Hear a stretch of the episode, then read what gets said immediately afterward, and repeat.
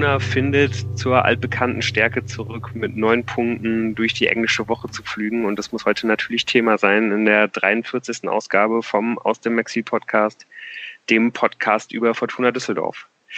Äh, wir sind mal wieder alle vier hier zusammen. Äh, und das heißt zum einen der Moritz in Köln. Abend. Und an anderen Aufnahmeorten als sonst der Jan aus München heute in Meerbusch. Hallo zusammen. Und der Tim aus Berlin heute in Düsseldorf. Schönen guten Abend. Ich bin der Lukas, ich sitze auch wieder in Köln.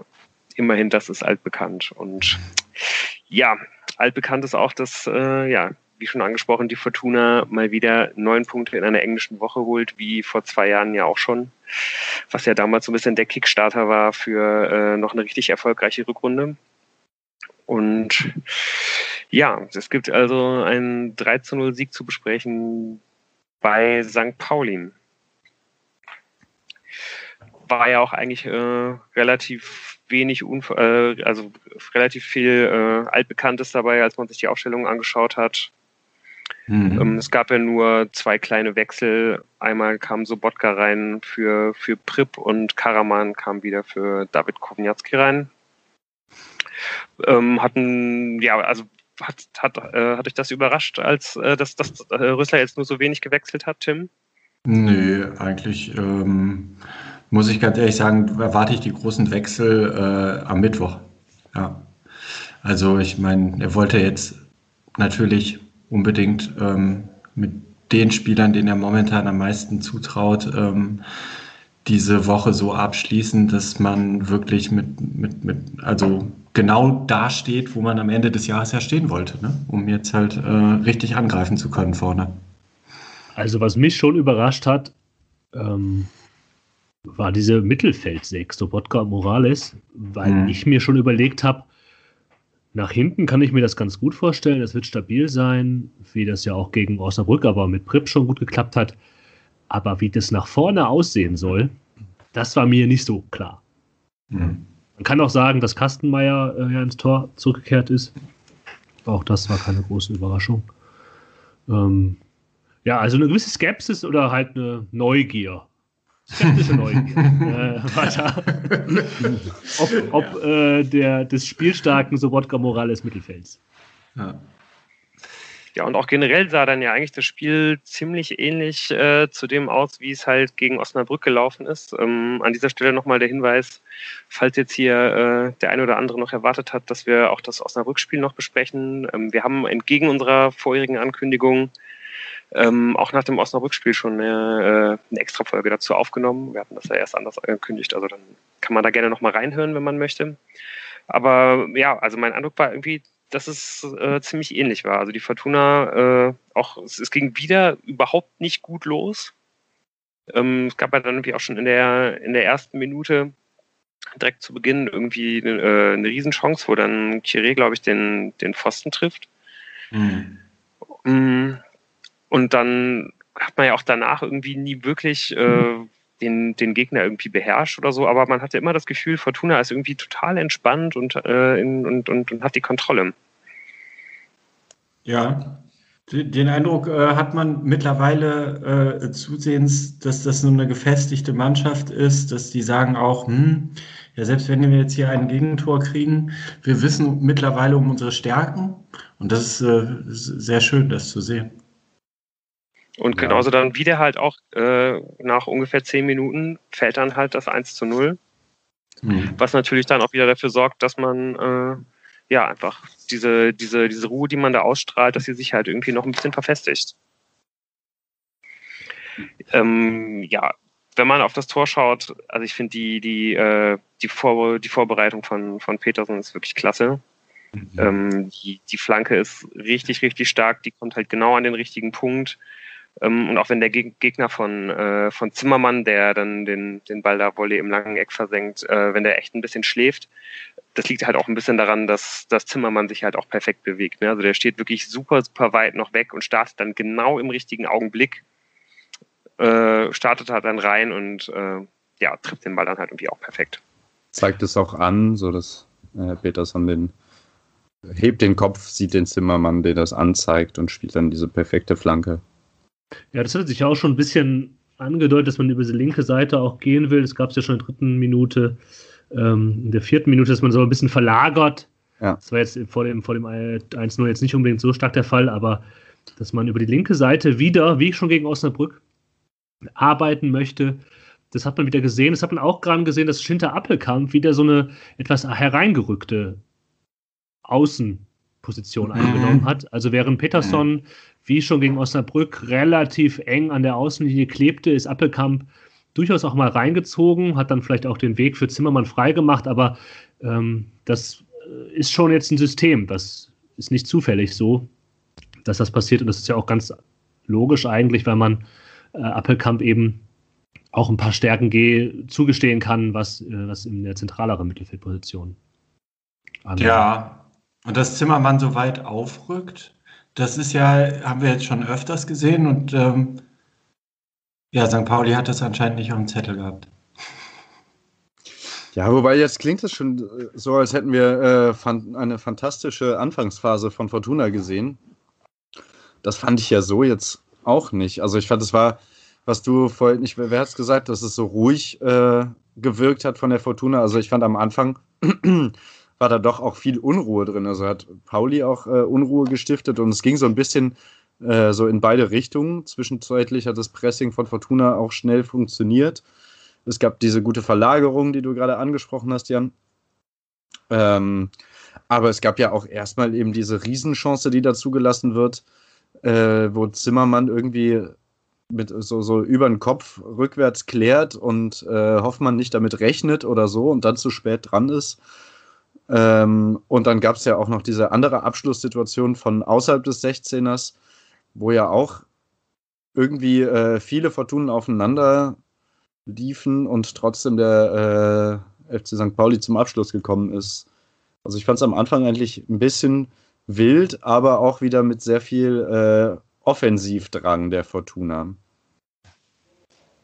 Ja, das Pressing ja. hat richtig gut funktioniert, fand ja. ich halt schon, ja. auch wenn es äh, dann irgendwie ähm, ja im, im, im Laufe der, der ersten Halbzeit irgendwie ein bisschen schwächer wurde. Aber gerade am Anfang, es ist ja auch so, dass direkt nach dem Tor mhm, äh, ja. im, im Anschluss äh, Peterson diese Riesenchance äh, dann, dann vergibt, wo er dann, ne, wo auch der Ball sofort gewonnen wird.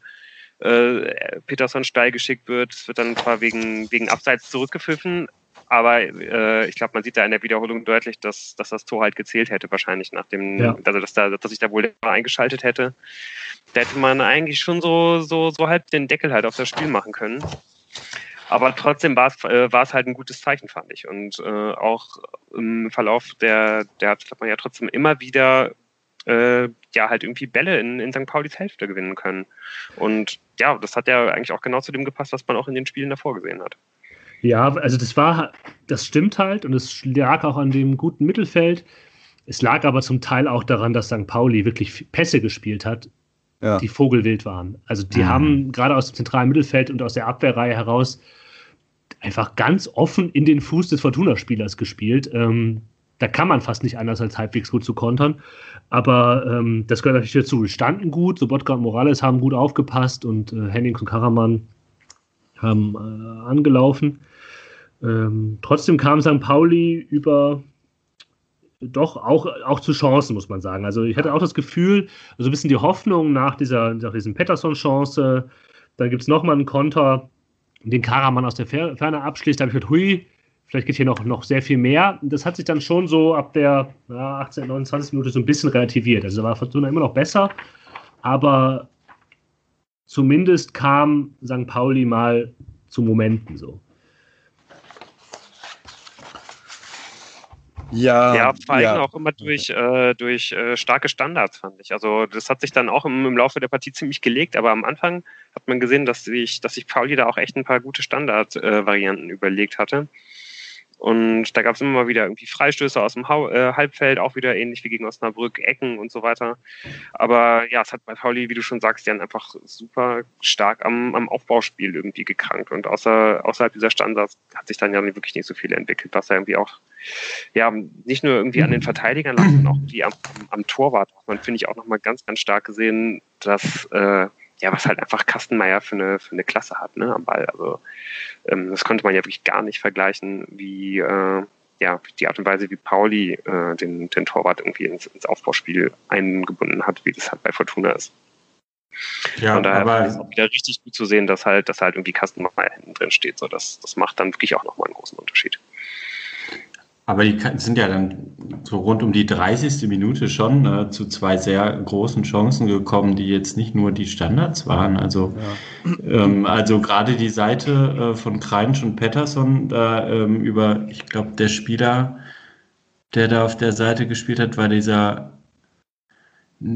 Komischerweise habe ich mir jetzt hier aufgeschrieben, dass es Ditgen gewesen ist, der da ähm, gut durchgekommen ist, obwohl der eigentlich auf der anderen Seite spielt, laut äh, Aufstellung, die mir hier vorliegt. Kenne mich jetzt bei St. Pauli das war so das, glaube ich, ja. Ja, und da äh, geht es ja dann sogar, da muss ja dann sogar der Pfosten helfen und kurz darauf reagiert ja dann auch Rösler und äh, merkt, dass die Seite überfordert ist und nimmt Pettersson nicht aus Verletzungsgründen raus, sondern einfach, äh, weil ähm, dieses Pärchen Kreinsch-Pettersson einfach äh, nicht so gut funktioniert hat. Also es sind ja dann doch nicht nur Standards gewesen. Ja, das, da lasse ich mir, ich finde diese Standards nämlich zum Beispiel, der Kommentator hat dann ja auch immer wieder über die sehr schlechten Standards von St. Pauli genau. gesprochen. Da muss ich aber sagen, mittlerweile, das haben wir ja auch letztes Mal schon gesagt, kann man auch ein bisschen selbstbewusster rangehen und sagen, dass Fortuna Düsseldorf tatsächlich sehr gut ist im Verteidigen, dass hohe Bälle nicht ja. so das große Problem ist. Natürlich mit der Gefahr, dass am Mittwoch wahrscheinlich genauso dann ein Ding durch Essen fällt. Aber ähm, so, das, das macht einen nicht eine ganz große Sorge. Klar, ist ein Freistoß, eine Schallsituation immer was, wo man unruhig wird, aber so richtig besorgniserregend ist das nicht. Und dann kommt genau das, was du, ähm, was du sagst, Tim, rein. Und es gibt dann halt drei Chancen direkt hintereinander. Und ja. wir haben ja letztes Mal schon über das, das Mindset gesprochen gegen Osnabrück. Also, dass man sich eigentlich nach dem 1-0 gegen Osnabrück gewünscht hätte, ähm, dass man offensiver weiter so macht und sich nicht so zurückzieht. Aber wir haben ja jetzt ganz genau gesehen, dass Uwe Rösler das genau will. Also er hat das nervös gemacht, dass auf der Seite da so viel, äh, so viel durchgegangen ist, ist. Und Pettersson hat ja eigentlich bis zu diesem Zeitpunkt offensiv ein gutes Spiel gemacht. Also der hat drei ja. Torschussvorlagen gegeben, hat immer für, für Unruhe gesorgt. Das sind ja gute Zahlen offensiv. Und äh, Rösler sagte, das ist mir aber aktuell egal. Der kann auch noch zehn Vorschuss-Torschussvorlagen geben, äh, potenziell in diesem Spiel. Äh, mir ist aktuell wichtiger, dass diese Seite dicht wird, dass wir da Stabilität bekommen, dass da keine Unruhe reinkommt. Und der Verrückte war dann, dass man den Defensive mit einem Thomas Pledel macht. Da hätte ich jetzt auch nicht mit gerechnet, aber. Ähm, Was aber ja dann nicht so schlecht funktioniert hat. Also die Seite war dann dichter. Ja, also ich finde auch, klar, äh, das ist anscheinend so gewollt, dass man sich dann, wenn man eben in Führung geht, früh äh, sich auch erstmal ein bisschen zurückzieht, aber ich fand es halt wieder zu viel und ich fand halt auch, das Problem ist nicht unbedingt, dass man sich zurückzieht, aber dann irgendwann ab der 20. Minute ähm, sind, haben, hat Fortuna ja auch aus den Ballgewinnen immer wieder nichts mehr gemacht. Also Pauli ist dann, klar, manchmal sind sie durchgebrochen, aber oft waren eben diese Grottenpässe dabei, diese furchtbaren Pässe von St. Pauli, die natürlich äh, direkt wieder bei der Fortuna gelandet sind. Aber ich habe das Gefühl, so irgendwann nach der 20. Minute, äh, es gab nochmal einen Freistoß für Fortuna, aber ähm, da wurde dann der Ballbesitz auch wieder leichtfertig hergeschenkt und eben mit diesen Ballgewinnen wieder nichts angefangen. Und äh, ja, dann ist genau wie, wie gegen Osnabrück, also jetzt fand ich es eigentlich gegen Pauli noch stärker, ist die Gefahr, wenn du nur 1-0 führst, einfach viel zu groß, dass du schnell wieder äh, auf ein 1-1 kommst. Und so selbstbewusst die Mannschaft jetzt auch wirkt, äh, glaube ich schon, dass so ein 1-1 auch dann einfach ähm, da wieder eine ziemliche Wirkung zeigen kann. Und äh, ich, ja, ich kann das verstehen, dass man hinten dicht machen muss und wenn man die Führung hat und Pauli erstmal kommen lassen, aber wenn man Pauli kommen lässt und dann auf diese Fehler lauert, dann so schlampig im Spiel nach vorne sein, fand ich dann unkonzentriert. So. Mhm. Das liegt aber auch daran, dass du halt mit mit Morales und Sobotka keine Spieler hast, die das können. Ja, die ihre und, Aufgabe perfekt machen, wahrscheinlich, oder ja, ziemlich oder, gut. Ja. ja. Und halt Appelkamp war nicht so auffällig, wie das vielleicht die letzten Spiele mal so war. Das muss man auch sagen, ist ja. auch okay. Ähm, aber er konnte da jetzt auch nicht in die Bresche reinspringen, um das aufzulösen, sondern er hat auch selber jetzt nicht so das, äh, auffälliges Spiel gemacht. Mhm. Aber ja, das ist mir auch aufgefallen. Das ist schon so, dass wenn wir ähm, zu dem Thema kommen wir vielleicht noch oder überhaupt, wenn jetzt am 1. Januar der Transfermarkt wieder öffnet, der zentrale Mittelfeldspieler, der ein paar gute Pässe spielen kann, der wäre jetzt nicht total dumm, auch wenn man natürlich immer noch hofft, dass Edgar Prip ähm, hier eine Alternative ist oder er hat ja auch schon gezeigt, dass er einen Impact haben kann im zentralen Mittelfeld. Also, du meinst die entscheidenden Pässe kreativ nach vorne. Genau, ja. Weil, also Morales hat ja eine überragende ähm, Passquote gehabt. Ja. Also, ich meine, 94 Prozent seiner Pässe sind angekommen, aber da waren halt die kreativen Ideen nach vorne halt nicht so dabei, wie man das vielleicht von einem der zwei Sechser gerne hätte. Ja, Morales hat ja halt auch die defensivere Variante gespielt. Genau. Die defensivere von den beiden war Marcel Sobotka. Mhm. Der das auch in Abschlusssituationen. Nö, der, der, der hat das gemacht, der kam ja auch in Abschlusssituationen. Ja. Aber ja, das ist dann der nächste. ja, ganz genau. Also Marcel Sobotka wird in seinem Leben kein Torjäger mehr. Also. Ich habe mir noch, ich habe mir irgendwann aufgeschrieben, die Distanzschuss-Phalanx ja. von Fortuna Düsseldorf bestehend aus Zimbo, Pledel und Sobotka. also das kann halt nicht der Weisheit letzter Schluss sein, äh, die drei dann äh, aus 18 Metern abziehen zu lassen. Ja, aber ich glaube halt trotzdem, dass äh, letztendlich eigentlich der, der, der Plan, den Uwe Rösler für die Partie gehabt hat, halt genau aufgegangen ist. Klar wäre es halt irgendwie schön gewesen, wenn man halt irgendwie noch einen kreativeren im Mittelfeld gehabt hätte. Und da wäre es natürlich super, wenn da auch noch einer kommen würde im Winter, weil im Augenblick gibt es da wirklich einfach nur äh, Edgar Pripp, und ja. der hat jetzt halt einfach, glaube ich, gerade aus belastungssteuerungstechnischen Gründen diese, diese Pause bekommen. Aber es hat da eben trotzdem gereicht. Und ich glaube, genau so äh, wollte die Fortuna halt das Spiel gestalten. Und es hat ja dann eben auch funktioniert. Das haben wir auch gegen Osnabrück schon gesagt. Also das ist halt einfach der pragmatische und gute Ansatz für diese Liga. Ja, das ist schon ja, recht. So gewinnst du halt die Spiele. Ja. Ähm, darf ich noch eine äh, Kritik anwenden, ähm, anbringen? Das war vor allem in der ersten Halbzeit, aber dann auch noch in der zweiten Halbzeit nochmal so, äh, dass Kevin dann so sich ziemlich böse Fehlpässe oder ja. so Verdribbler geleistet hat. Ja. Und ähm, ich meine, das ist stark. Der nimmt den Ball an, dribbelt an, kommt ziemlich weit bis an die Mittellinie, aber reißt dann natürlich ein Loch in der Innenverteidigung und äh, spielt dann dreimal in der ersten Halbzeit ziemlich blöde Fehlpässe im Aufbau. Und das kann halt, wenn St. Pauli nicht so grottenschlecht äh, diese Konter ausfährt und so, äh, kann das halt auch sehr gefährlich werden. Das ist jetzt keine systemische Frage, sondern also eigentlich finde ich es ja immer sehr gut, wenn auch ein Innenverteidiger mit nach vorne geht. Ähm, solange er nicht angegriffen wird, schafft das ja auch mehr Räume für die anderen Spieler und so, aber ähm, fand ich wackelig war, ja. glaube ich, dann in der zweiten Halbzeit auch noch einmal so, dass es dann wirklich ja, ja, gefährlich wird. Zwei, also 50. Äh, Minute habe ich mir das aufgeschrieben. Genau. Das ist, äh, krasser Abspielfehler und aber St. Pauli ist halt einfach glücklicherweise zu schwach gewesen. Kurz darauf spielt dann so, so einen ganz riskanten Rückpass auf Kastenmeier wo man halt sagt, wenn der Kastenmeier dann nicht äh, ähm, so super mitspielt, wie er das meistens tut, ähm, ist das auch ein Fehler von ihm, der zu einer gefährlichen Chance für St. Pauli äh, führen kann.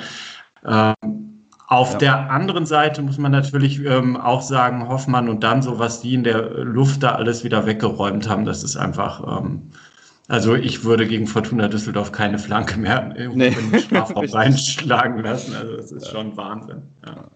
Aber wenn eben Hoffmann weiter, das macht er ja auch manchmal, mit nach vorne geht, das ist ja, glaube ich, auch äh, Strategie oder wird situationsbedingt angewendet.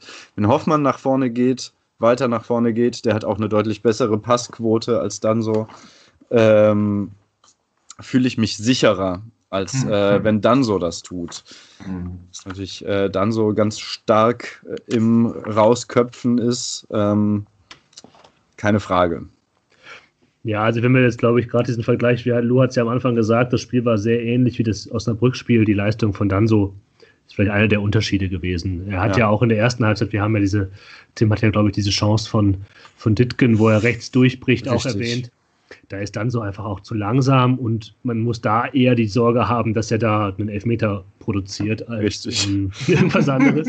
Das überlegt ja. er sich aber auch in dem Moment dann nochmal ja, genau. so von wegen, ja, nee, komm, lieber, lieber einfach nur Gegentor und nicht. Äh, Sonst kommt der Hoffmann wieder und schreit einen wieder an, weil wir das äh. doch besprochen hatten, dass wir das nicht mehr machen mit den Elfmeter. den roten Karten. Ja, ja, richtig. Ja, aber ich glaube, sowas ist halt. Ja, wenn mir auch gerade, aber auch in dieser Phase, wenn mir auch gerade irgendwie in dieser Phase halt äh, eher negativ aufgefallen ist halt äh, Matthias Zimmermann gewesen. Also mhm. auch wenn er ja dann kurz danach mit, äh, mit der schönen Flanke auf Hennings dann noch das 2 zu 0 vorbereitet und dann am Ende damit zwei Scorer-Punkten rausgeht, was ihm ja letztendlich sogar die Nominierung für die Kicker 11 des Tages äh, beschert hat, ähm, fand ich, dass er wirklich auch eher einer der Schwächeren war, vor allen Dingen halt in der Bewegung nach vorne. Also die Seite, seine, seine Seite war eigentlich schon äh, relativ gut zu, also defensiv hat er mir auch ganz gut gefallen aber in der, in der Vorwärtsbewegung unglaublich viele individuelle Fehler, technisch beim Annehmen, mhm. Abspielfehler und so. Also da, das war auch ein, ein Punkt, deswegen Fortuna auch in dieser Phase, wenn es mal irgendwie ähm, aussichtsreiche Situationen gab, um zu kontern, das halt überhaupt nicht positiv für sich bestreiten konnte. Ja, vielleicht ist der einfach ein bisschen durch. Ich meine, wir waren kurz davor, Jean Zimmer zu fordern. Aber vielleicht äh, hat der jetzt auch einfach sehr, sehr viel gespielt dass das einfach Konzentrationssachen sind. Also der ist kein feiner Techniker etc., aber dass einem das wirklich dann nochmal explizit auffällt, also ich stimme dir dazu, ist vielleicht jetzt auch der äh, engen Taktung geschuldet. Ich meine, es gab vor diesem Tor, äh, wo er dann die Flanke gibt, schon so eine Phase, wo St. Pauli jetzt nicht total gefährlich war, aber wo die mehr vom Spiel hatten, wo Fortuna sich ein bisschen zurückgezogen hat. Und da ist das Tor so ein bisschen der, die Initialzündung vielleicht auch, wenn ich das jetzt nicht Ah, da gab es aber vorher auch schon äh, Ecke, den ne? Kopfball nach der Ecke, wo Benatelli auf der Linie klärt. Also ich würde ja. diese Phase eher so sehen, St. Pauli hat es nochmal probiert, hat, hat, es stand ja nur 1-0, so ein bisschen, das Spiel ist hin und her gewogt und dann ist es auf die richtige Seite gefallen. Also auch verdientermaßen, ja. muss man sagen. Ja, würde ich auch sagen. Ja, gute Flanke, Ruben mhm. Henning steht da sehr alleine und macht das dann natürlich auch. Kann einfach stehen bleiben und den einen Kann einfach echt quasi. stehen bleiben. Ja. Ähm, mhm. Und danach hat man sich in seinem, seinem Sitzplatz gemütlich gemacht. Also ich habe jetzt nicht damit gerechnet, dass da jetzt noch viel passiert.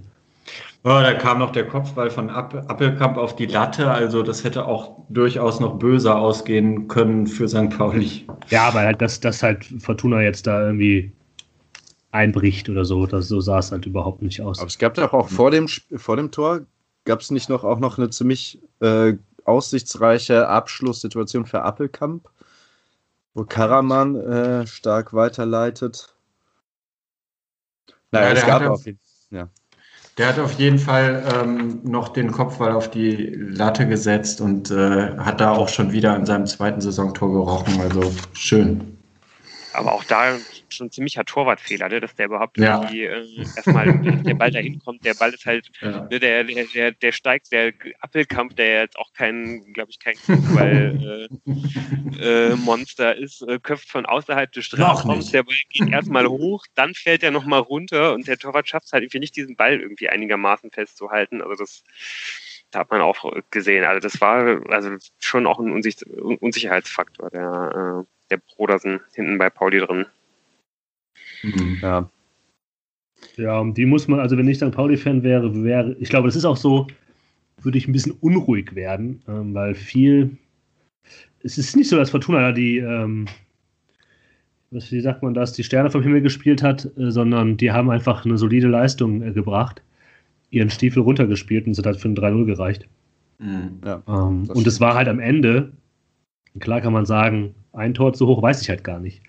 Äh, darüber können wir, also Mhm. Aber also ich meine, das Spiel danach wogt ja auch nochmal hin und her. Es gibt nochmal Chancen auf beiden Seiten, aber St. Pauli kriegt es einfach nicht hin. Ne? Also ja, ich diese eine Chance. Langford hat noch eine Riesenchance. Ja, genau. Ja. Die war so ein bisschen strange. Da war ich ja. nicht so sicher, ob der davon irritiert war, dass die beiden Spieler quasi dann, die den, die im Kopfball da aneinander knallen, ob die, dass sie da liegen geblieben sind. Mhm. So wirkte es auf mich. Dann hat er zu spät reagiert, dass er den Ball allein vom, vom Tor hat, Torwart hat.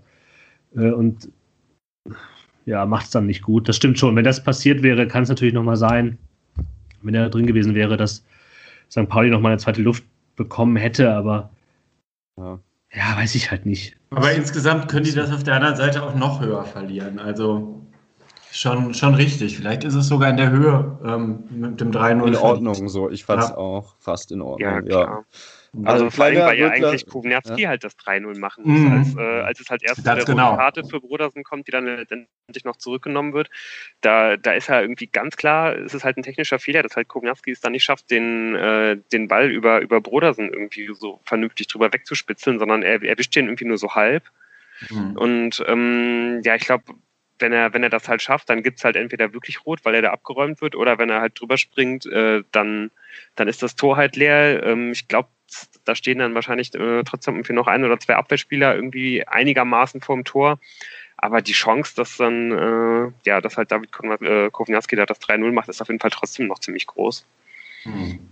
Ähm, und ja, das war ja dann noch eigentlich, also danach kam ja dann wirklich auch eigentlich gar nichts mehr von St. Pauli, auch wenn ich irgendwie immer noch so im Hinterkopf hatte, dass ja, äh, dass, dass Pauli das letzte das letzte Heimspiel eine Woche vorher, da haben die ja auch bis, äh, bis zur 80. Minute 2-0 zurückgelegen und das dann noch, ähm, ja, und dann noch ein 2 zu 2 rausgeholt, aber das, ja, genau, außer, wie, wie, du, wie du schon sagst, Tim, außer hohen Bällen kam dann ja wirklich eigentlich gar nichts mehr. Und ja, also spätestens dann mit dieser Kowalski-Szene, die du ansprichst, war dann, glaube ich, irgendwie das Spiel gelaufen, hatte ich so das Gefühl. Also auch wenn da kein Tor und rote Karte draus geworden ist, da war dann irgendwie die Luft bei Pauli raus. Ja. Ich meine, muss man sich halt auch als Mannschaft überlegen, so, ähm, die scheinen ja in dieser Saison sehr häufig so im Rückstand hinterhergerannt zu sein und dann noch so einen Punkt erkämpft zu haben. Irgendwann ist halt auch einfach vorbei, Akku alle. Und Fortuna ist halt durch hohe Bälle dann viel mehr ging da anscheinend nicht mehr, auch einfach nicht zu bezwingen. Da wurden dann nochmal hier die Kopfballstatistiken von Danso und Hofmann hochgeschraubt. Insgesamt sind das dann 15 Kopfbälle, die die da äh, für sich entscheiden konnten und das ist schon ganz ordentlich. Ja, und es wurde ja auch noch Nummer 3 eingewechselt. Ach ja, richtig. Also Christian Clara hat auch direkt ist irgendwie zwei Minuten drauf und hat so drei oder vier so unfassbar gute Klärungsmomente äh, und klärt einfach raus. Also da haben wir ja auf jeden Fall auch noch einen sehr guten Mann, der ähm, immer eingesetzt werden kann. Ja. Bei der Fortuna wurden ja auch einfach nochmal zwei richtig äh, ballsichere Spieler eingewechselt. Ja, also natürlich ging, äh, ging halt Schinter Appelkamp raus, äh, und, aber es ging halt eben auch Ruben Hennings raus, der ja wirklich einfach ein reiner Abschlussspieler ist. Und dann kamen halt Edgar Pripp und David Kovnatski rein. Und ja, die haben sich ja letztendlich dann auch für das äh, 0 zu 3 verantwortlich gezeichnet super schöne Vorarbeit von, von, von Kubniewski, der ja wirklich dann auch viele Situationen hatte, natürlich auch gegen einen Gegner, der äh, ja oft dann weit aufgerückt war.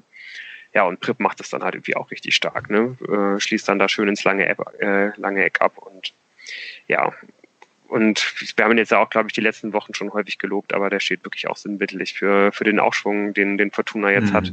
Wenn man sich nochmal anschaut, dass Fortuna halt acht Punkte aus sieben Spielen geholt hat, als er nicht im Kader stand und jetzt mittlerweile 15 aus den sechs Spielen, wo er im Kader stand und wirklich mhm. nur das Bochum-Spiel seitdem verloren hat, wo man in der zweiten Minute halt die rote Karte kriegt.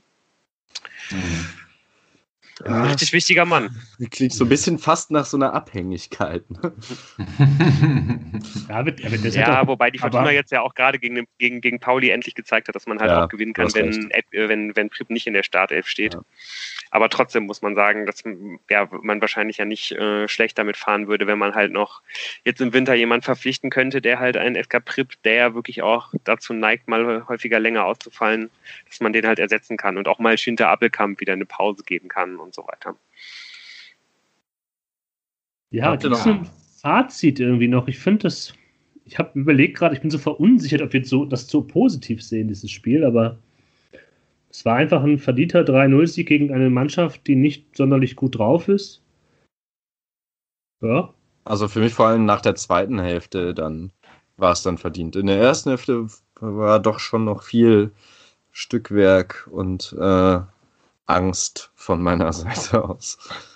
Aber die zweite Hälfte war im Prinzip so, wie ich mir erhoffe, dass es jetzt weitergeht. Die war schon. Denn noch was zu Karaman zu sagen, den haben wir jetzt so völlig rausgelassen. Der ist ja auch wieder neu in die Stadtelf zurückge zurückgekehrt. Mhm. Ich finde, der macht genau das, was er machen ja. muss. Ich finde, der macht echt gute Spiele. Ähm, er ist vielleicht so ein Spieler, wenn es bei Fortuna läuft, dann macht er sehr gute Spiele. Er ist halt vielleicht keiner, wenn. Ja, wobei, wir hatten das ja schon am Anfang, dass er so der Einzige, in der Anfang der Saison, dass er der Einzige ist, der mal ein Tor schießen kann mit einer Einzelaktion. Das stimmt natürlich.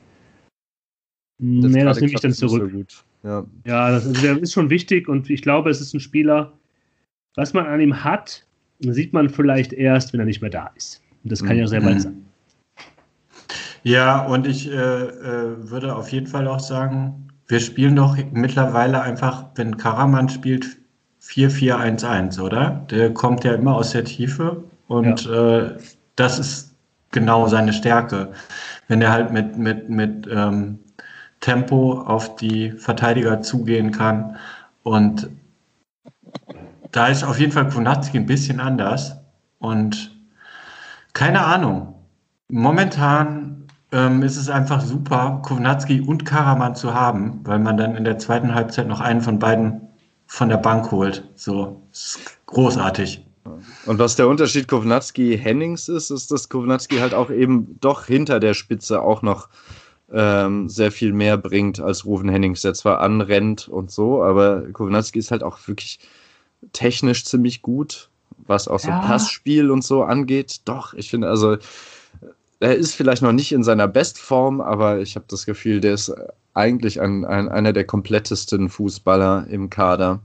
Puh, das weiß mit ich. Dem, mit dem Potenzial zu einem der komplettesten Fußballer im Kader. Er ist halt so ein Spieler, in dem man halt sehr viel reininterpretiert. Ne?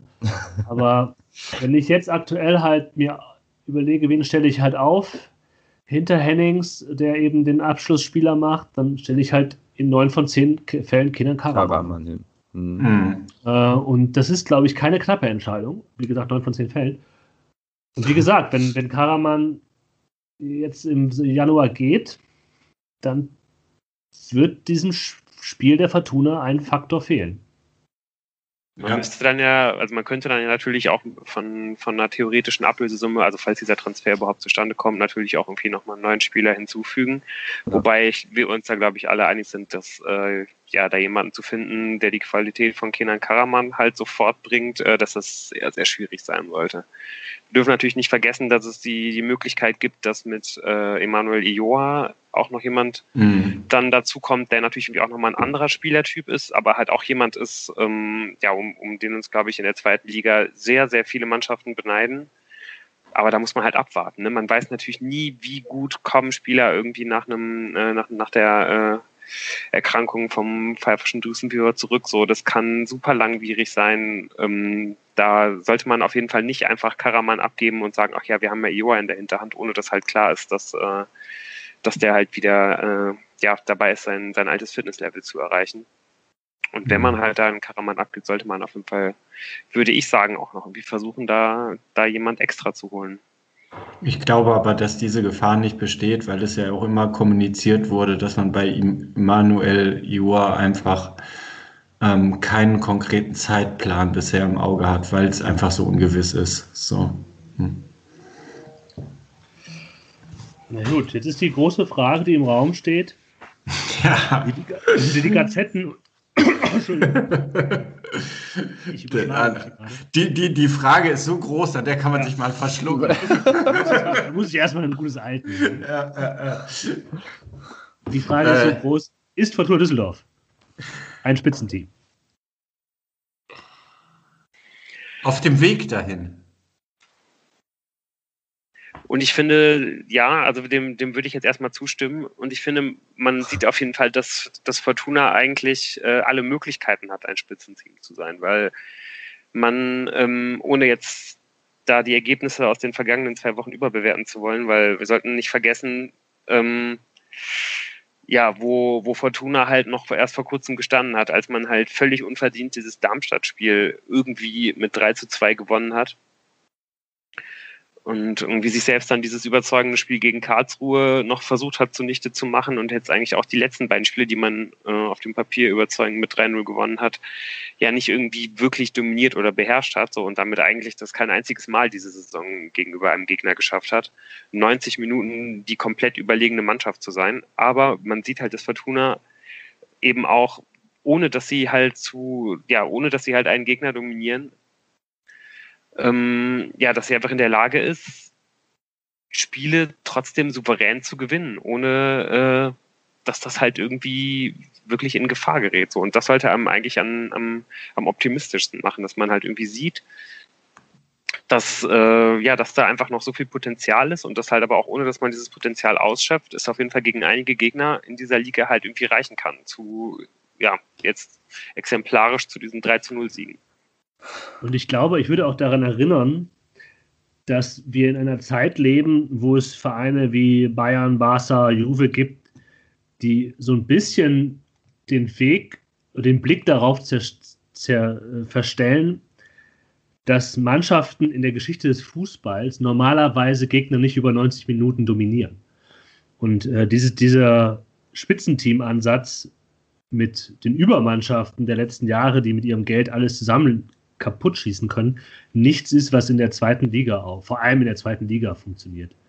Also ich glaube, ein Spitzenteam in der zweiten Liga zeichnet eben nicht aus, dass sie alles klar dominieren mit einer überragenden Leistung, immer 90 Minuten alles zerlegen, sondern es zeichnet sie aus, dass sie Spiele gewinnen. Und zwar kontinuierlich Spiele gewinnen und das heißt, wie du sagst, du äh, in der Lage sind, jeden Gegner zu schlagen. Ja, und ich möchte noch drei äh, Statistiken äh, äh, einfach hinzufügen. Und ähm, das ist zum einen ähm, natürlich die Ratio, sag ich mal, zwischen Torschüssen und Toren. Also Fortuna ist, was Torschüsse angeht, äh, auf Platz 14 ähm, in der Liga was Tore angeht, halt auf Platz 8 mittlerweile. Das heißt, sie machen auch ihr, aus ihren Chancen auch relativ viele Tore. Und zum Zweiten halt die eigentlich ähm, immer recht sattelfeste Abwehr, weil man muss sich halt echt überlegen, Einmal ist man untergegangen gegen äh, Bochum, da kamen halt fünf Tore dazu und man hat sehr viele unnötige Elfmeter-Gegentore geschluckt. Und ansonsten steht man hinten relativ sicher und hat halt vorne, wie gesagt, äh, eine große Effizienz und das beides passt halt einfach schon gut zusammen so.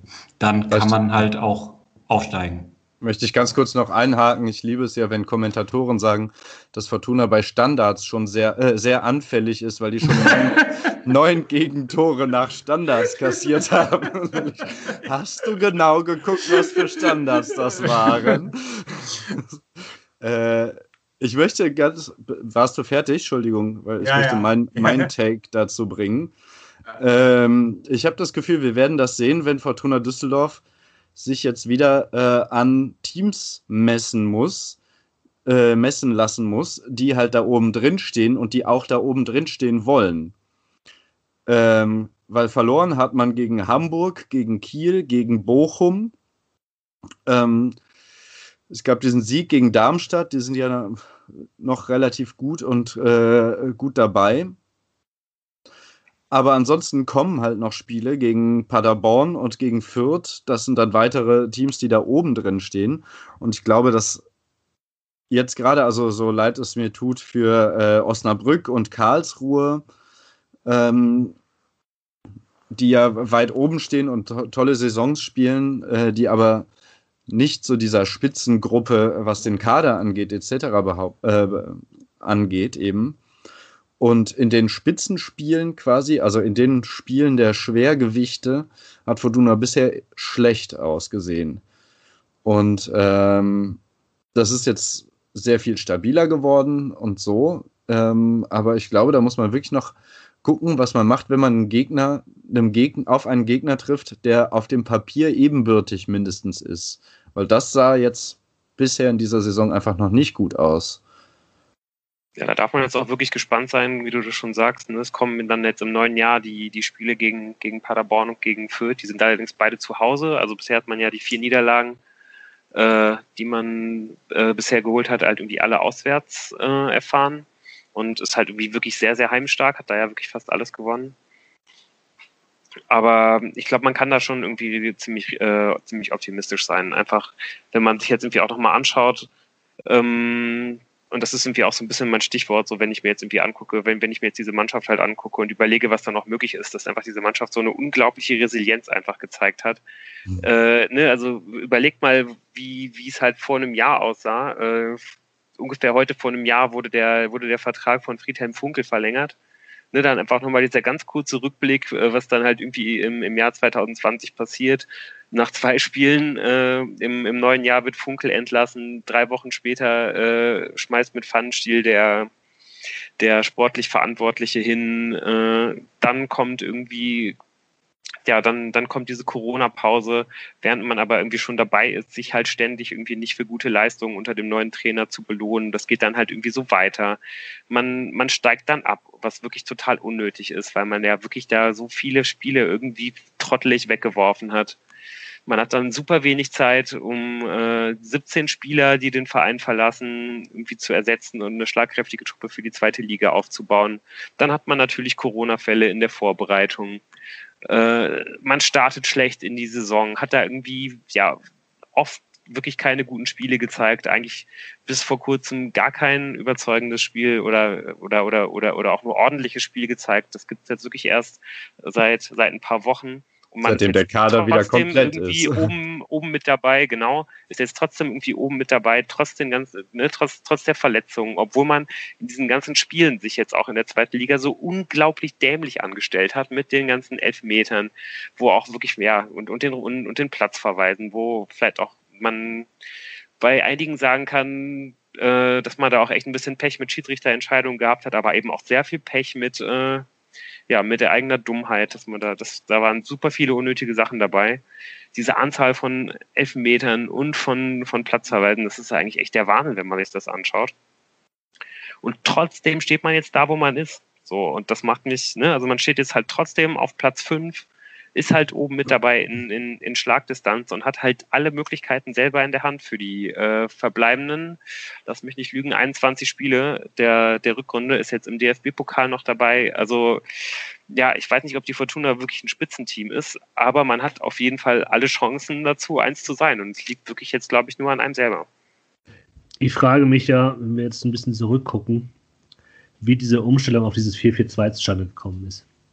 Also ähm, das scheint ja jetzt die Formation zu sein, mit der man arbeiten kann, die einem irgendwas gibt, eine Stabilität nach hinten und tatsächlich auch ein bisschen einen Punch nach vorne in einem sicherlich immer noch überschaubaren äh, Maße, aber es gibt ja durchaus diese offensiven Momente und man hat gegen zweimal mit drei Toren äh, gewonnen. Das kommt ja auch nicht von nichts. Und ich wüsste einfach gerne, was ist passiert. Und das, das, das weiß ich nicht. Und das können wir jetzt hier auch nicht wahrscheinlich beantworten, aber ist das eine Entscheidung, die nur im Trainerteam gereift ist? War das eine, ein nee, Gespräch zwischen Mannschaft und Trainer, wo man sagt, Leute, wir müssen jetzt hier mal ein bisschen uns zusammentun und überlegen, äh, was passiert hier eigentlich, wie wollen wir spielen? Ja, da gab es ja, es gab ja in einer Pressekonferenz diese Aussage von äh, Uwe Rösler, dass eben ähm, er mit der Mannschaft zusammen quasi entschieden hat, dass äh, die Dreier- oder Fünferkette hinten jetzt erstmal ad acta zu legen, weil sich die Mannschaft in dieser Viererkette oder 4-2-2-2 oder wie auch immer sich das jetzt genau oder 4-4-1-1 aufstellt, ähm, so deutlich sicherer fühlt. Und dann gab es irgendwie den Spruch von Rösler, dass man ja auch einer Mannschaft nicht ein Spielsystem auferlegen kann, mit dem die Mannschaft sich ja, unsicher gesagt, fühlt. Ja. Das hat er gesagt.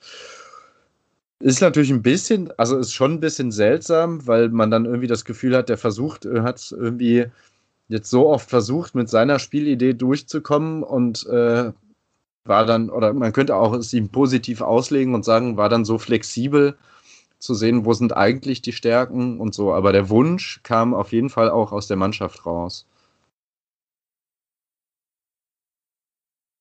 Na gut. No. Ja, aber das spricht ja eigentlich sowohl für den Trainer vielleicht als auch für eine mündige Mannschaft, ja. Aber so ein bisschen, was, was Lou jetzt gesagt hat und so, das würde ich jetzt auch mitgehen. Die Spiele davor waren halt so viel schlechter und ähm, das, kam ja auch nicht aus dem Nichts, sondern dafür gibt es auch Gründe. Man hoffen ja mal, dass man diese Gründe hinter sich gelassen hat. Und man darf jetzt auch nicht so tun, als ob Fortuna Düsseldorf kein Spiel mehr verlieren wird, sondern da wird noch einiges auf uns zukommen in den nächsten Wochen. Aber man kann irgendwie auch die Hoffnung haben, dass selbst wenn man halt zwei Spiele in Folge nicht gewinnt oder drei, dass, dass man es wieder auf den Weg bringen kann. Ne? Ja. Und die, die Stimmen, da, die wir ja auch hier sehr deutlich geäußert haben, die Uwe Rösler angezählt haben, sind jetzt auch hier verstummt. Was auch immer das heißen mag, aber es ist vielleicht nie schlecht, wenn eine Mannschaft eine Ruhe hat und arbeiten kann. Gut, ja, aber ich möchte halt einfach nochmal sagen, insgesamt muss man äh, nach den letzten vier Spielen sagen, wir, wir standen schon immer sehr merklich äh, auf, der, auf der Bremse und haben auch äh, Finger in Wunden gelegt, die ja auch da sind, also wo es noch äh, großen Verbesserungsbedarf oder Verbesserungspotenzial gibt. Und so langsam hat sich das schon verstetigt mit diesen vier Siegen, wovon jetzt die letzten zwei zumindest oder die letzten drei auch natürlich, klar, kann man auf die Gegner gucken, aber souverän herausgespielt wurden, dass ich mittlerweile ein ganz gutes Gefühl habe, ähm, dass man eher im oberen statt im unteren Tabellendrittel landen wird oder im mittleren. Ja. Und mehr will ja, ich auch gar ich, nicht. Gesagt, Oberes also Tabellendrittel ist doch schon mal super. ja, also die Hoffnung besteht da auf jeden Fall, äh, wie, ich, wie ich schon irgendwie auch gesagt habe. Ich würde mir einfach, um diesen, diesen Trend irgendwie noch so ein bisschen zu äh, verstetigen, wünschen, dass man da jetzt irgendwie nochmal jemanden fürs, fürs zentrale kreative Mittelfeld holt. Mhm. Eben weil es ja, und, und, und, dass man den am besten auch schnell holt, weil man ja jetzt schon gesehen hat, dass man irgendwie dann nicht ständig Prip und Appelkamp halt irgendwie äh, gemeinsam spielen lassen kann. Äh, es kommen jetzt halt äh, sechs Spiele im Januar. Das wäre eigentlich super, wenn man da halt jemanden schon holen würde. Auch äh, weil es nämlich nicht so ist, dass man da jemanden nur angenommen, es stünde am, am 1.1. schon jemand bereit. Äh, man, man könnte halt nicht, äh, wie, wie wir das, glaube ich, wie in der letzten Woche schon mal angesprochen hatten, dann direkt im, im ersten Spiel gegen Paderborn einen Neuzugang einsetzen. Das hat mit dem Corona-Protokoll zu tun. Also das heißt, ne, also angenommen, Fortuna verpflichtet jetzt jemanden, stellt den morgen schon vor und so weiter. Der kann natürlich trotzdem erst irgendwie am, am 1.1. dann das erste Mal bei Fortuna anfangen zu arbeiten, wenn er halt von einem anderen Verein kommt und wäre das deswegen dann halt eben äh, aufgrund von diesen ganzen Corona-Protokollen auch erst äh, ja beim, beim übernächsten Spiel dann halt einsatzfähig in der zweiten Liga. Also ich ich ist halt alles so Spekulation, ne? aber es würde mich sehr, sehr überraschen, wenn ja, Fortuna Düsseldorf. Also nicht nur, weil die Leute keine, also ich glaube, es liegt auch einfach nicht daran, dass sie das nicht wollen, sondern dass der Transfermarkt so für Vereine wie für Düsseldorf nicht funktioniert. Das hat man ja in der letzten Winterpause gesehen, da sind alle quasi in den letzten Tagen gekommen, weil ja. da die Mannschaften, die die Spieler abgeben wollen, sehen, okay, wir kriegen keine feste Kohle mehr dafür, wir machen jetzt mal Abstriche, die, Mann die Spieler machen Abstriche, hoffen halt auf größere Angebote vielleicht noch im Winter, um ihre Situation auf der Bank zu verbessern. Und am Ende äh, greift halt für Düsseldorf in der zweiten Liga oder auch andere Zweitligamannschaften ähm, das dann ab. Ja, denke ich halt eigentlich auch, dass das genauso passieren wird. Also ich, ich glaube schon, das hat man jetzt ja auch mehrfach so kommuniziert, dass man auf, für die Position auf jeden Fall auch noch Ausschau hält. Und es wurde dann ja auch häufiger gesagt, dass man vielleicht auch noch einen zweiten Spieler holt, ähm, ohne jetzt vorgreifen zu wollen, glaube ich, das hat wahrscheinlich eng damit zu tun, dass man, bevor man noch einen zweiten holen kann, halt erstmal im Pokal weiterkommen muss. Also damit würden ja auf jeden Fall, wo auch immer man die dann für einsetzt, aber vielleicht dann doch noch irgendwie ein paar, ein paar Euros irgendwie frei werden. Und ähm, ja, ich denke halt auch, dass man, dass man da einfach jetzt ganz, ganz am Ende vom Januar halt irgendwie dann noch einen Spieler holen wird und vielleicht sogar irgendwie auch noch einen zweiten. Man wird sich den, den Januar über noch angucken, ähm, ob Brandon Borello es halt noch schafft, ähm, ja, ein bisschen was von der Leistung zu zeigen, die man sich erhofft hat, als man ihn im Sommer verpflichtet äh, hat. Und dass man, wenn sich da jetzt im Januar, wo ja wirklich dann auch nochmal viele Spiele stattfinden, wo man nochmal viele Eindrücke äh, irgendwie dann einfließen lassen kann, wenn es da nicht nach oben geht, kann ich mir schon auch vorstellen, dass man nochmal auf Freiburg zugeht. Und äh, ja, an einer, einer gemeinsamen Lösung arbeitet, ob man da nicht vielleicht die Leihe beendet. Aber ja, wie gesagt, ich glaube auch, ähm, auch wenn ich mir wünschen würde, dass das jetzt irgendwie alles, ähm, ja, dass er, dass da, dass da Fortuna jetzt schon einen Plan in der Hinter hat, dass da jetzt alles relativ schnell geht, äh, glaube ich, müssen wir uns da noch mindestens einen Monat gedulden, bis Fortuna einen Spieler vorstellen wird. Okay, ähm, dann, wir haben es ja gerade schon äh, mehrfach so ein bisschen angeteasert, ähm, wollen wir, glaube ich, dann mal so ein bisschen ähm, auf das nächste Spiel schauen, auf das letzte Spiel, was es dann in diesem Jahr noch geben wird. Äh, ja, nämlich am, am kommenden Mittwoch, übermorgen trifft die Fortuna im Pokal auf Rot-Weiß Essen. Man möge es uns jetzt verzeihen, dass wir es jetzt nicht noch geschafft haben, äh, da auch nochmal richtig tief in die Analyse zu gehen. Ähm, aber ich glaube, wenn man sich so ein bisschen anschaut, was äh, Essen in dieser Saison in der Regionalliga West so abgeliefert hat, dann wird einem schon klar, ähm, dass es auf jeden Fall keine besonders leichte Aufgabe werden sollte, was es ja sowieso selten im, im Pokal äh, eigentlich ist. Essen hat aus den 20 Spielen, die sie bisher gemacht haben in der Liga, mal schlanke 50 Punkte geholt, äh, noch gar nicht verloren, also 15 Siege, 5 Unentschieden. Steht damit äh, relativ entspannt äh, an, an Position 1 in der Tabelle und ist auf Kurs dritte Liga. Da hat also der Trainer Christian Neidhardt äh, echt was Gutes zusammengebaut im Sommer. Und ja, äh, es gibt ja auf auch die eine oder andere Parallele, wenn man jetzt irgendwie auf dieses Spiel schaut. Also zum einen ähm, erinnert da ja dann auch relativ viel an, an Saarbrücken. Die haben ja auch irgendwie äh, eine ähnlich gute Runde gespielt, als es da im, im Frühling äh, im, im DFB-Pokal zum Aufeinandertreffen gab. Und ich kann mir auch generell vorstellen, äh, ohne da jetzt auch wieder vorgreifen zu wollen, dass ja, das auch wieder eine ziemlich langwierige Angelegenheit werden könnte, da, äh, wie es halt irgendwie auch 2015 im letzten DFB-Pokalspiel gegen Essen schon gewesen ist. Da hat man ja auch das Elfmeterschießen gebraucht, um, um letztendlich weiterzukommen. Weil, ähm, ja, ich gehe mal davon aus, dass Essen sich wahrscheinlich schon eher hinten reinstellen wird und ja, so richtig dann so ein Gegner, der hinten drin steht, den auseinanderzuspielen, das hat der Fortuna dann jetzt in dieser Saison auch noch nicht so richtig gezeigt. Ja, also Rot-Weiß Essen war in dem Moment, in dem das Los äh, aus der aus der Trommel gezogen wurde, äh, war das so, yeah, Rot-Weiß Essen. Ach nee, ohne Zuschauer.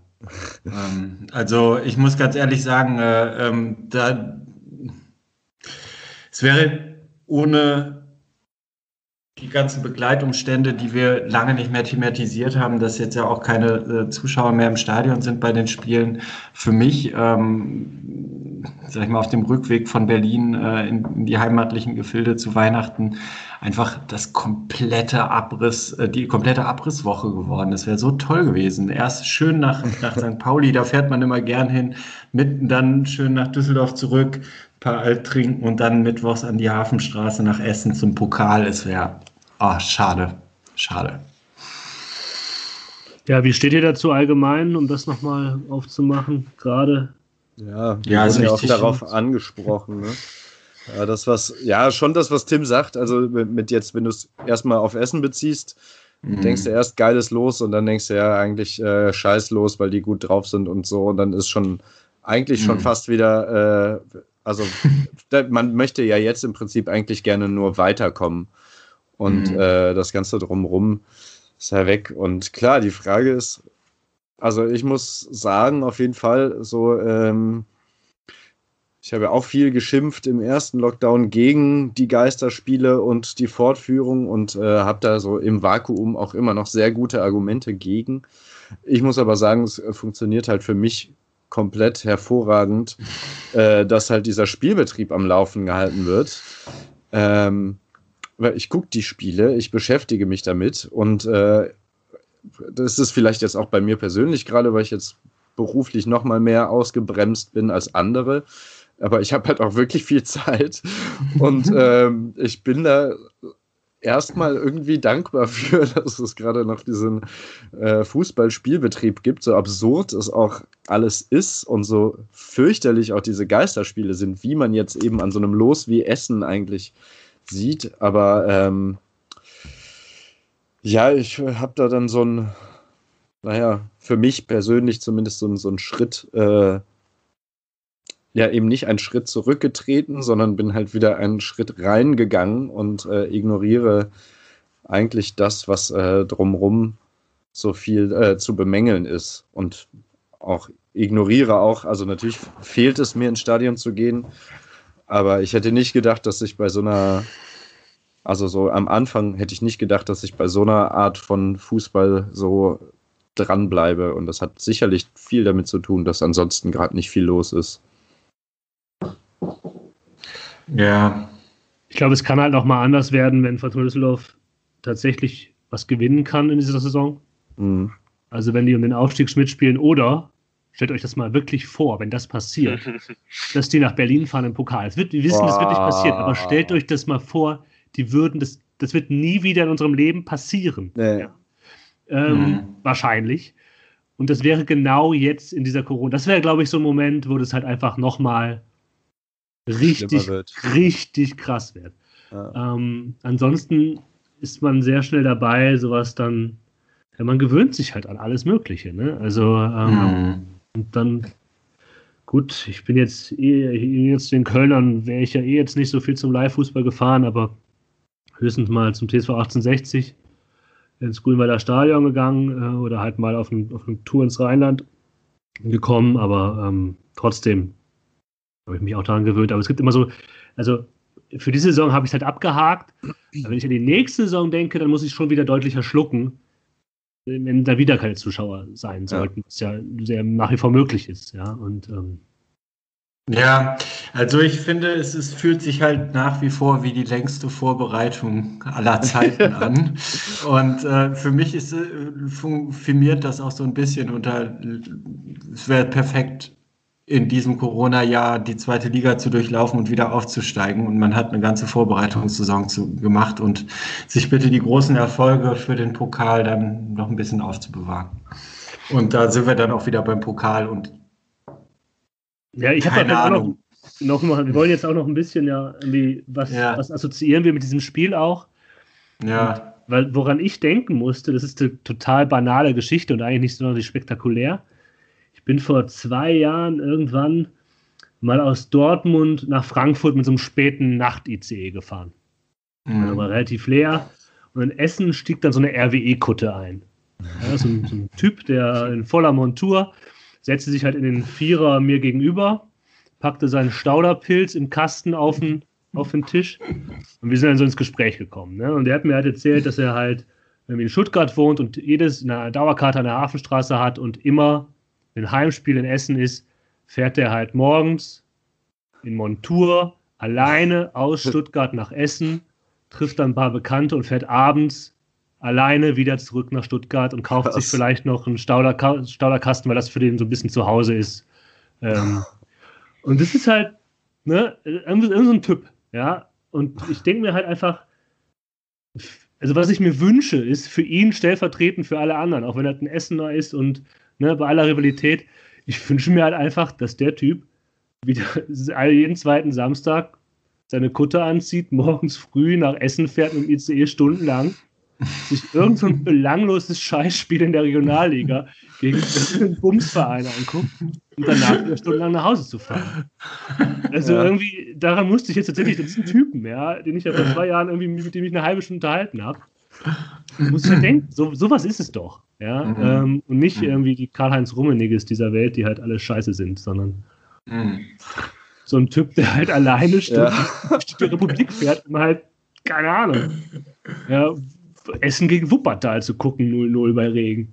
ja, das ist schon stark. Also, ich meine, da gibt es ja auch im Prinzip in dem äh, Duell zwischen Fortuna und Rot-Weiß Essen. Also ich meine, so, so sehr man sich über dieses ähm, Wort Tradition auch immer den Mund zerfetzen kann, äh, einfach eine gewisse Tradition. Also das ist wirklich ein Klassiker. Also mein Vater, der ja seit Ewigkeiten immer zur Fortuna geht, der hat auch tatsächlich gesagt, äh, da kann er sich noch prima daran erinnern, er hat erst neulich mal gerafft, dass das vielleicht was mit Hafenstraße und Rot-Weiß zu tun hat wie die äh, immer mit so einer Pressluftflasche zu den Auswärtsspielen nach Düsseldorf gekommen sind, äh, um da quasi immer, wenn Rot-Weiß Essen ein Tor gemacht hat, so eine Art äh, Bootssirene aus dem, aus dem äh, Block zu machen. Ja, das war damals noch möglich, einfach so eine Pressluftflasche in den äh, Block mit reinzunehmen. Ja, und ähm, ich sag mal, für uns war das ja auch in unserer äh, an, ja, nicht Anfangszeit, das war die Kinderzeit, aber dann die Zeit, wo man so selbst hingegangen ist und äh, ordentlich sich hat volllaufen lassen. Das da wurden auch ja, dann Flaschen mit in den Block ja, genommen. Da, da muss man ja auch sagen, so das waren für uns ja die, die, die, die Highlight-Spiele damals, äh, worüber sich damals ja dann die Rot-Weiß-Essen-Fans auch lustig gemacht haben, einmal mit diesem Plakat. Ähm, für äh, uns äh, der Witz des Tages, für euch das Spiel des Jahres oder so, weil Rot-Weiß Essen da ja noch auf der anderen Seite stand und sich dann das Blatt erst ein bisschen später gewendet hat. Und war das? Da sind natürlich ja, bei dem Arak-Pokalfinale. War das ja, ja, ich, ja, ja, kann, kann gut sein, ja. Aber also, also Spiel seid ihr jetzt? Das ist dann jetzt äh, 2004 im Mai gewesen, ne? Das, genau. das Pokalfinale im, im Arak-Pokal, wo man in der Grotenburg 2-0 verloren hat. Genau. Das war auch echt ein bitterer Tag. Ja. Aber es war halt, also da war es, ja, das war ziemlich großartig, da in der Grotenburg zu sein, auch wenn das Spiel grauenhaft war und sportlich dann ja auch irrelevant, wie man dann ja. im Prinzip erfahren hat.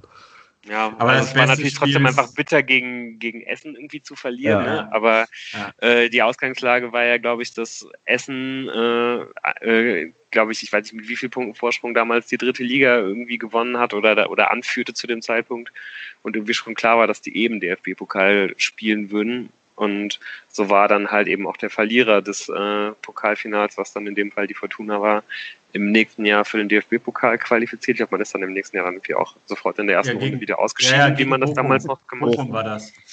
Damals auch also im Flingerbruch, ne? Ah, das mhm. stimmt. Ja. Generell auch fantastische Saison, so in den DFB-Pokal kommen als Finalverlierer und dann eben auch für die neu gegründete Regionalliga sich qualifizieren als Zweiter, weil der erste Felbert die Lizenz nicht bekommen hat. Das war eine sehr erfolgreiche Saison. Mit Massimo Aber zwei Morales. Jahre vorher war ja im Prinzip das Duell aus, aus meiner Fanzeit gegen Rot-Weiß Essen schlechthin. Ne? Also auch Arak-Pokal, ne? eine der vorherigen Runden, ich glaube das Achtelfinale. Rot-Weiß ja. Essen war Favorit. Man war gerade in der ja, vierten Liga angekommen und hat sich gefragt, wie, wie viele Ligen gibt es eigentlich noch darunter, in die man noch absteigen kann. Und äh, gewinnt dann in diesem Achtelfinale als Außenseiter nach einer zweifachen, nach einem zweifachen Rückstand 3 zu 2 gegen Rot-Weiß Essen und äh, der, der fannahe ähm, ja, äh, Frank Meyer, der ja einfach das Idol damals war, weil er einfach so nah an den Fans dran war. Ja, geilster Typ mit einem Dreierpack ja. in dem Spiel. Ja, ja, ganz stark.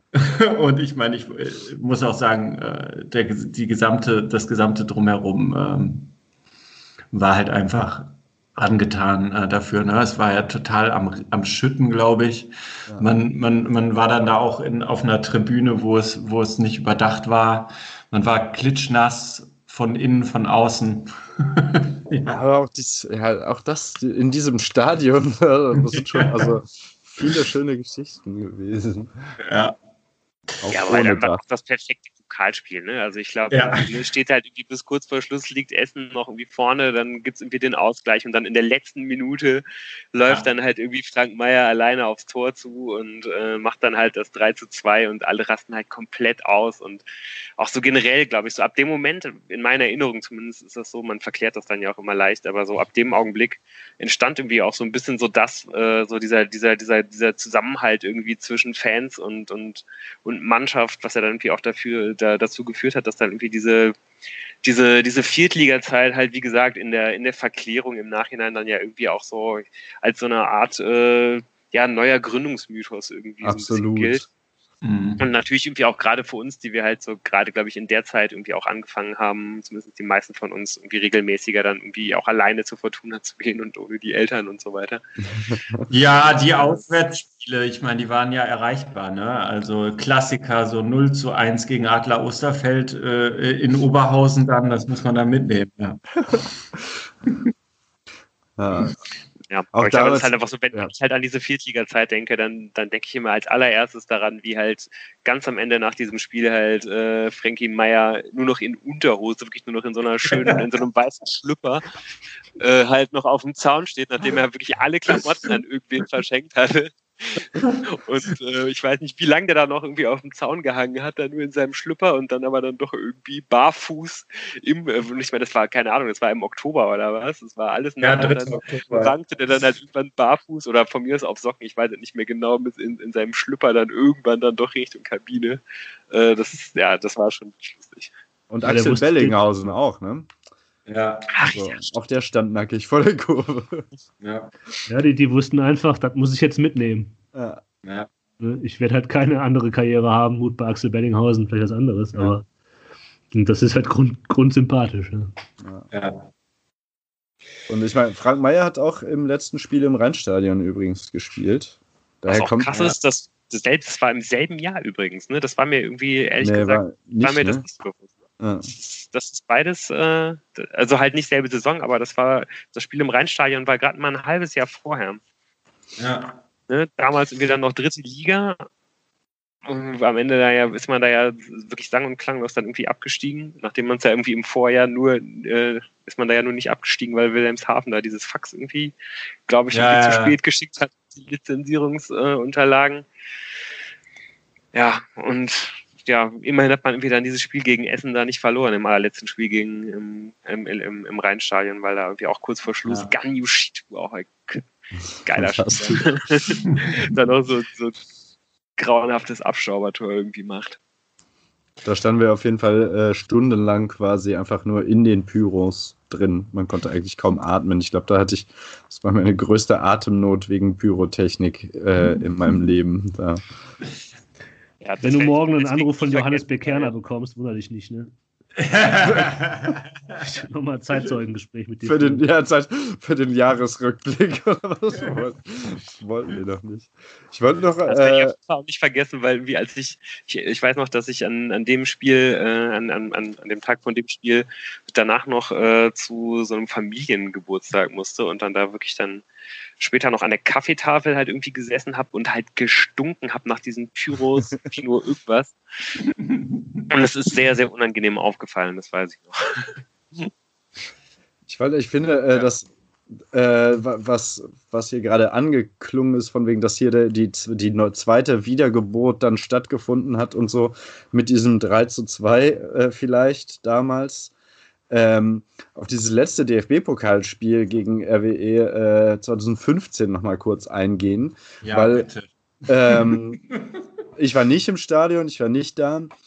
Äh, aber das war eben eine Zeit, in der man gegebenenfalls diese ganze Wiedergeburt schon wieder in die Tonne kloppen hätte können, wenn es schief läuft. Also man muss sich das mal reinziehen. Die sind am Ende dieser Saison 14. geworden. Die haben das Spiel irgendwie 3-1 im Elfmeterschießen gewonnen. Aber ähm, da war gerade Trainer Frank Kramer, der der fünfte Fortuna-Trainer in zwei Jahren war. Nicht mitgezählt, dass Olli Reck zweimal Trainer war in der Zeit. Äh, danach kam Peter Hermann und danach äh, Marco Kurz und dann knapp äh, nach drei Jahren nach äh, Frank Meyer kam Friedhelm Funkel. Und in Kramer. dieser Zeit, da hat man wirklich, also ich meine, so, so gut wie Fortuna jetzt gerade aufgestellt ist, das hätte man fast alles verspielt in dieser Zeit. Also man hätte wirklich fast die Fortuna wieder versenkt. Mit ja, schlechten, ja. Ja, wobei ich den, das stimmt, aber für mich war, wenn man da jetzt irgendwie Phasen einbauen will, das, was dann da 2-4, 2-5 beginnt, das endet halt in dieser Erstligasaison unter Norbert Meyer. Ja, hast du recht. Und das ist so, so diese Ära, wo halt in Düsseldorf halt irgendwie alles möglich war, wo es irgendwie eine Stimmung gab, das ist von wegen, das ist die Mannschaft dieser Stadt. Das endet nach diesem Abstieg und dann verändert sich auch allgemein im Fußball unglaublich viel. Das gehört halt zu dieser, die Bayern gewinnen jetzt alles Phase. Und ich glaube, dass viele, viele Fans von, von Mannschaften in so einer Phase bricht irgendwas. Und in, in Düsseldorf ist dann halt dieses, diese Phase mit den diversen Trainerwechseln und den Fastabstiegen eigentlich so ein, ja, das Resultat von, von diesem leichten Wegbrechen. So. Ja, völlig katastrophale Verpflichtungen. Und Kapitän bei diesem Spiel war Karim Hagi. Mhm. So, das sind also nichts gegen diesen Spieler, aber es war ja wirklich, diese Mannschaft ist ja völlig auseinandergefleddert. Und da kann man nicht nur sagen, klar, also natürlich die Meier-Ära ist halt geendet, ne? Aber halt auch so bedrohlich geendet, dass es halt schon richtig in die Hose hätte gehen können. Ja, also unabhängig davon, dass wir das jetzt nicht abschließend klären können, Jan, äh, sind da ja schon so unterschiedliche Ebenen. Also so klar, alles geht mit der Fortuna. Wir, äh, da, das hört irgendwie dann auf mit der Meier-Ära, aber gleichzeitig ist halt eine ganz andere Zeit im Fußball eingezogen, was schon das Zuschauerinteresse angeht. Wenn du dir anguckst, was in den 90ern äh, in der zweiten ja, Liga für, für Zuschauerschnitt gewesen wäre. Und das ist ja auch irgendwie so dieses, zur Fortuna geht man halt. Das ist ein ganz anderes Selbstverständnis, was da eingetreten ist irgendwie. Also der Zuschauerschnitt, da war halt einfach keine Konstanz in den, in den Verpflichtungen und äh, ständig neuer Trainer, aber es sind ja trotzdem in der zweiten Liga in der ganzen Zeit super viele Zuschauer regelmäßig zur Fortuna geströmt und diese Base ist auch bis heute noch da. Also ich würde das ein bisschen relativieren, dass das mit dem Abschluss der Ära Meier alles schon vorbei ist. Nee, so. das, das, so meine ich das auch. Ich glaube, du hast vollkommen recht. Mhm. Also da ist auf jeden Fall was äh, zusammengewachsen, was auch nach wie vor existiert. Ja, wie präsent ist dieser Verein, mhm. wenn man sich Aufkleber anguckt und wo sind überall Tags und wie, wie bekennt man sich zu diesem Verein? Das will ich auch gar nicht abstreiten. Mhm. Aber ähm, ja, ich, vielleicht stimmt es auch nicht. Ich glaube, das ist etwas Subjektives. Ja, da in dieser Phase bricht allgemein was für mich. Ähm, und ja, die Fortuna hat natürlich davon profitiert und halt auch, äh, was, was Moritz sagt, der hätte halt alles, hätte man alles versenken können, was man sich da aufgearbeitet hat. Das stimmt halt auf jeden Fall. Mhm. Das ist dann halt auch der Verdienst von Friedhelm Funkel, ähm, ja. das nochmal gerettet zu haben. Ja. Aber wer saß damals bei dem Pokalspiel schon auf der Bank? Marcel Sobotka. Ja, richtig. Und äh, jetzt äh, am Mittwoch brauchen wir jetzt, glaube ich, nicht in die Glaskugel gucken. Äh, ich gehe davon aus, dass es einige Veränderungen in der Startformation geben wird. Einfach wegen den äh, drei Spielen jetzt in der, in der letzten Zeit. Und ich meine, was denkt ihr? Wie geht's aus? Wir müssen ja jetzt keinen genauen Tipp geben. Was habt ihr für ein Gefühl? Also mein Gefühl sagt mir, dass es äh, aber das, also dass es wieder zu einem Elfmeterschießen kommen wird. Und ähm, da, ich ja, da ich ja Berufspessimist bin, äh, werde ich da natürlich dann erwarten, mich innerlich dafür wappnen, äh, dass die Fortuna da als Verlierer rausgeht. Hm. Ach, der Pokal, der hat seine ja. eigenen Gesetze. Das ist für mich auch ganz schwer, aber ich erwarte eigentlich, dass äh, man das in der regulären Spielzeit irgendwie 2-1 gewinnt. Nichts Spektakuläres, aber irgendwie. Ich glaube an einen 1-0-Sieg in der regulären Spielzeit. Aber man darf halt, was, was, was Lou gesagt hat, ähm, jetzt muss man halt gegen eine Mannschaft spielen, die sich hinten reinstellt. Das hat man zwar gegen Osnabrück und St. Pauli theoretisch auch, aber da hatte man das Glück, dass man früh Tore gemacht hat, mhm. um das dann aufzufangen. Es wird zäh. Und es kann auch ganz anders kommen. Na, da lehne ich mich aus dem Fenster hier. Ah, ja, sehr. Mhm. ich glaube jetzt einfach mal an einen äh, Sieg in, nach Verlängerung. Hm. Ja. Oh, und ich möchte nochmal abschließend sagen, dass ich froh bin, dass Fortuna gerade da steht, wo sie stehen nach einem Abstieg und nicht da, wo sie vor fünf Jahren vor und kurz nach dem Spiel gegen RWE standen. Auf jeden Fall. Ja. Ja, das, ich finde das, das, find das, find das interessant, ob da in dieser Zeit nach diesem Abstieg, wie sich das verändert hat. Ich merke halt gerade, dass es halt auch die Phase war, wo ich weggezogen bin. Mhm. Vielleicht spielt das auch damit rein, dass ich einfach nicht mehr da war. Also ich würde ähm, dir da komplett zustimmen in, deinem, in deiner Einschätzung, äh, Jan, ohne dass ich weggezogen bin. Also ich, ich fand, dass du da äh, auch echt einen Nerv getroffen hast. Ist halt einfach unterschiedlich, wie man manchmal so Sachen wahrnimmt. Ne? Aber Klar, es wird, wird da viele Meinungen zu geben. Ja, mit Sicherheit hängt das nicht nur mit Wegziehen zusammen, weil vielleicht hängt das auch einfach damit zusammen, ähm, mit unserem Alter. Wir sind noch voll jung und so. Na, ja, nein, ich meine halt so einfach, dass man halt sagt, so, man, man, man, man kommt mit dieser Mannschaft Ja, man aus der vierten auch. Liga, Ja, ja. so. Ähm, man, man hat natürlich als Kind irgendwie auch schon die erste Liga gesehen, aber so richtig, so dass man gemerkt hat, so äh, ich werde da nicht hinge von meinen Eltern mitgenommen, sondern wir gehen selbstständig hin, es macht Spaß und man identifiziert sich damit. Und diese Phase ist halt dann vielleicht wirklich vorbei. Ja, das stimmt. Das ist Und das hat aber mit Sicherheit auch was mit unserem Alter zu tun. Da bin ich mir ziemlich sicher. Ja. Hm. Ja, ich merke das ja auch, dass ich früher konnte ich mir nicht vorstellen, dass halt irgendwer Sitzplätze gut finden kann. Ich bin mittlerweile im Alter, wo ich denke, Sitzplatz ist eigentlich ganz gut. Ja. Ja, also über Sitzplätze und Zuschauer generell in den Stadien und alles Ja. weitere rund um die Fortuna werden wir uns auf jeden Fall auch nächstes Jahr wieder kümmern. Für euch, für uns. Für alle. Ja, ich glaube, wir sind an einem gewissen Ende angekommen. Uns bleibt äh, Danke zu sagen an diejenigen, die uns schon von Anfang an zuhören und diejenigen, die dazugekommen sind. Wir freuen uns darüber, dass so viele Menschen uns mittlerweile hören und ähm, das hätten wir nicht gedacht, als wir uns dann, als diese Schnapsidee aufkam, ja, wir machen jetzt einen Podcast. Ähm, das ist wirklich ganz fantastisch, es freut uns sehr und ähm, wir hoffen, dass es auch im nächsten Jahr so weitergeht. Ähm, wenn ihr Weihnachten feiert, dann frohe Weihnachten, bleibt gesund, kommt gut ins neue Jahr und vermutlich hört man sich nach dem Spiel gegen Paderborn. Wenn ihr mehr wissen wollt, kurzfristige Ankündigungen wie unter der Woche äh, gibt es auf Twitter @ausexil.